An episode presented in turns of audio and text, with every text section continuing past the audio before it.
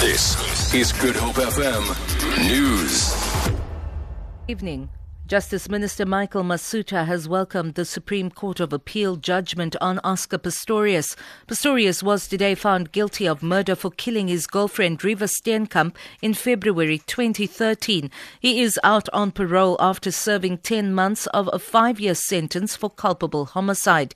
Masutha has congratulated the state on its appeal. I think that it comes as a relief, I'm sure, to the uh, family of the victim that justice is finally fully discharged. I think that what we draw from this uh, lesson, and especially for prosecution, is that uh, it is always important to satisfy yourself that um, you have exhausted all the avenues at pursuing justice for victims. And in this instance, it did actually pay dividends. Finance Minister Nhlanhla Nene has decided not to approve the proposed amendment to SAA's Airbus A320 A330 swaps transaction structure. The Treasury says Nene has instructed SAA to implement the transaction structure in line with the approval that had previously been granted. This will mean concluding the agreement to swap the planned purchase of 10 A320s for a lease of 5 A330s from Airbus.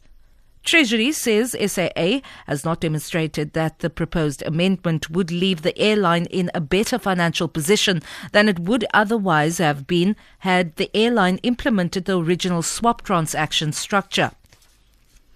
Parliament's presiding officers say they are taking measures to strengthen the way in which the institution responds to the increasing number of protests directed at it. They say they are keen to preserve it as a place where aggrieved South Africans feel free to take their issues. Addressing the Cape Town Press Club, NCOP chairperson Thandi Modise says, however, they need to reconcile this with the need for security as Parliament is a national key point.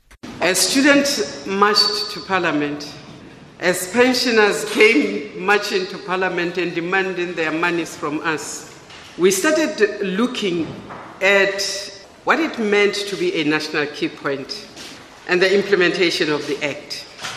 And one of the things that we think going forward, Parliament must do is now develop processes and policies of what to do when certain things happen on Parliament. Former Springboks flank Rob Louw says Allister Coetzee is the best coach to succeed Heyneke Meyer. He made the remarks after Meyer announced his resignation this morning following a meeting with SARU President Oregan Hoskins and CEO Jurie Roux. Louw says Coetzee can bring change. Without a doubt, uh, Allister Coetzee must, must be in, in line. Incredible gentleman, an incredibly nice man. I just, again, I just think that, that his style of play with the Stormers uh, in the past has not been very positive, and I think that he must adjust adjust because in the next four years before the next World Cup, we need to be able to play ball in hand rugby. Um, and I think Allister will adjust because he comes from a coloured background, and they played rugby. The colours love to play rugby. For Good Hope FM News, I'm Vanya Kluter-Collison.